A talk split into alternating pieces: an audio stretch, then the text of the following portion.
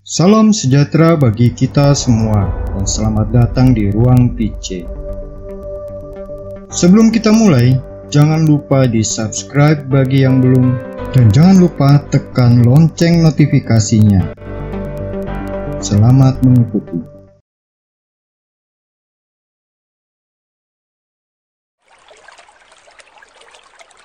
Musim semi selalu dikaitkan dengan kelahiran baru.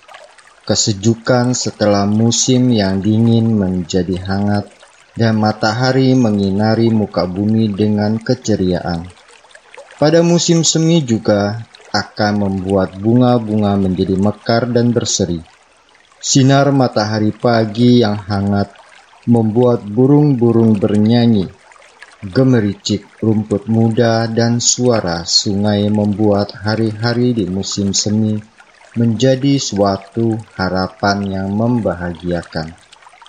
Di Indonesia, awal Mei adalah waktu-waktu memasuki musim semi di Eropa dan di negara-negara yang memiliki empat musim. Lalu apa kaitannya dengan bulan Mei sebagai bulan Maria? Seperti ini kisahnya. Di awal tahun 1801, seorang penguasa Eropa dari Prancis bernama Napoleon Bonaparte melakukan reformasi di Prancis dan melemahkan kekuasaan dan wewenang kepausan yang berbuntut pada tahun 1809 Paus Pius ketujuh ditangkap dan dipenjarakan oleh para serdadu Napoleon. Selama dalam penjara, Paus Pius ketujuh berdoa memohon pertolongan dari Bunda Maria supaya ia dapat dibebaskan dari penjara. Paus Pius ketujuh berjanji, jika suatu hari nanti ia dibebaskan, maka ia akan mendedikasikan suatu perayaan untuk menghormati Bunda Maria pada tanggal 24 Mei, lima tahun kemudian, Paus Pius ketujuh dibebaskan dan ia akhirnya kembali ke Roma.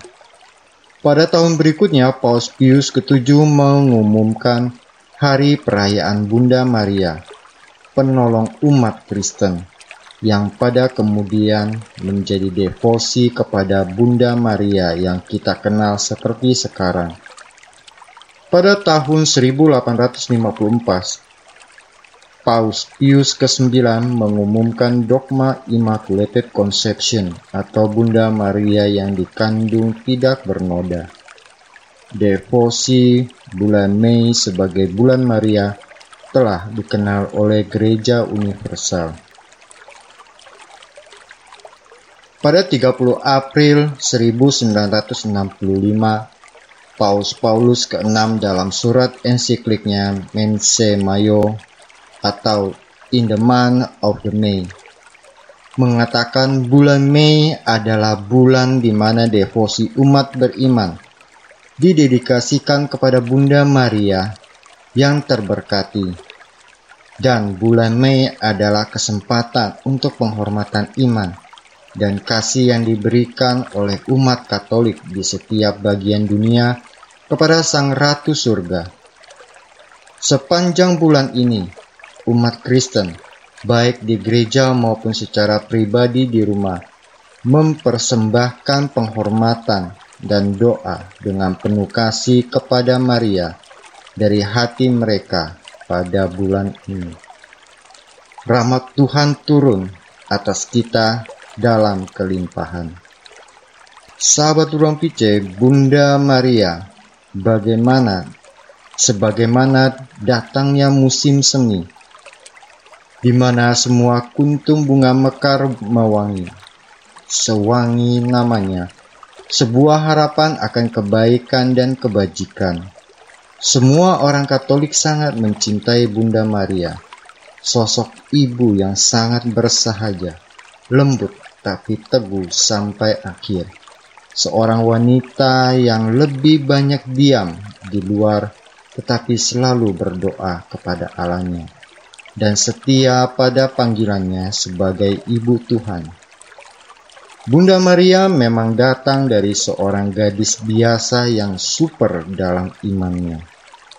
Ia menjalani semua tantangan hidup dan persoalan dengan diam dan terus berdoa kepada Allah yang memilih dia.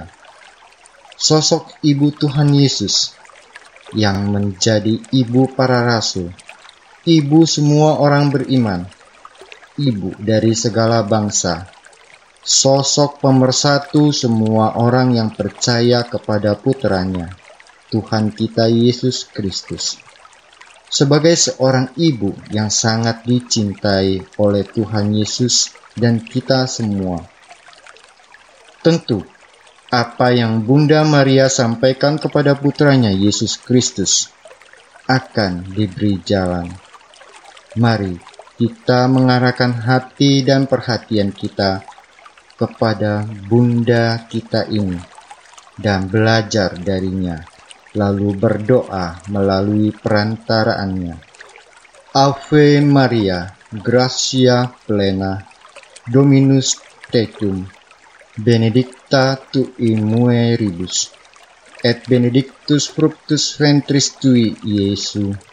Santa Maria Mater Dei, ora pro nobis peccatoribus, nun et in hora mortis nostra. Amin. Salam Maria, penuh rahmat Tuhan sertamu. Terpujilah engkau di antara wanita, dan terpujilah buah tubuhmu Yesus. Santa Maria, Bunda Allah, doakanlah kami yang berdosa ini, sekarang dan waktu kami mati. Amin. Salam Maria, penuh rahmat Tuhan sertamu. Terpujilah engkau di antara wanita, dan terpujilah buah tubuhmu Yesus.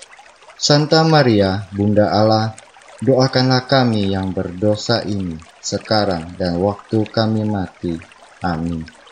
Sahabat Ruang PC, demikian episode kali ini. Silakan tulis komentar Anda untuk saling berbagi Kasih like bila Anda suka, bagikan ke teman-teman, keluarga, atau media sosial Anda supaya bisa memberi inspirasi. Subscribe atau tekan tombol loncengnya supaya Anda selalu mendapat pemberitahuan setiap ada video baru. Tuhan memberkati. Non scole set vita discimus.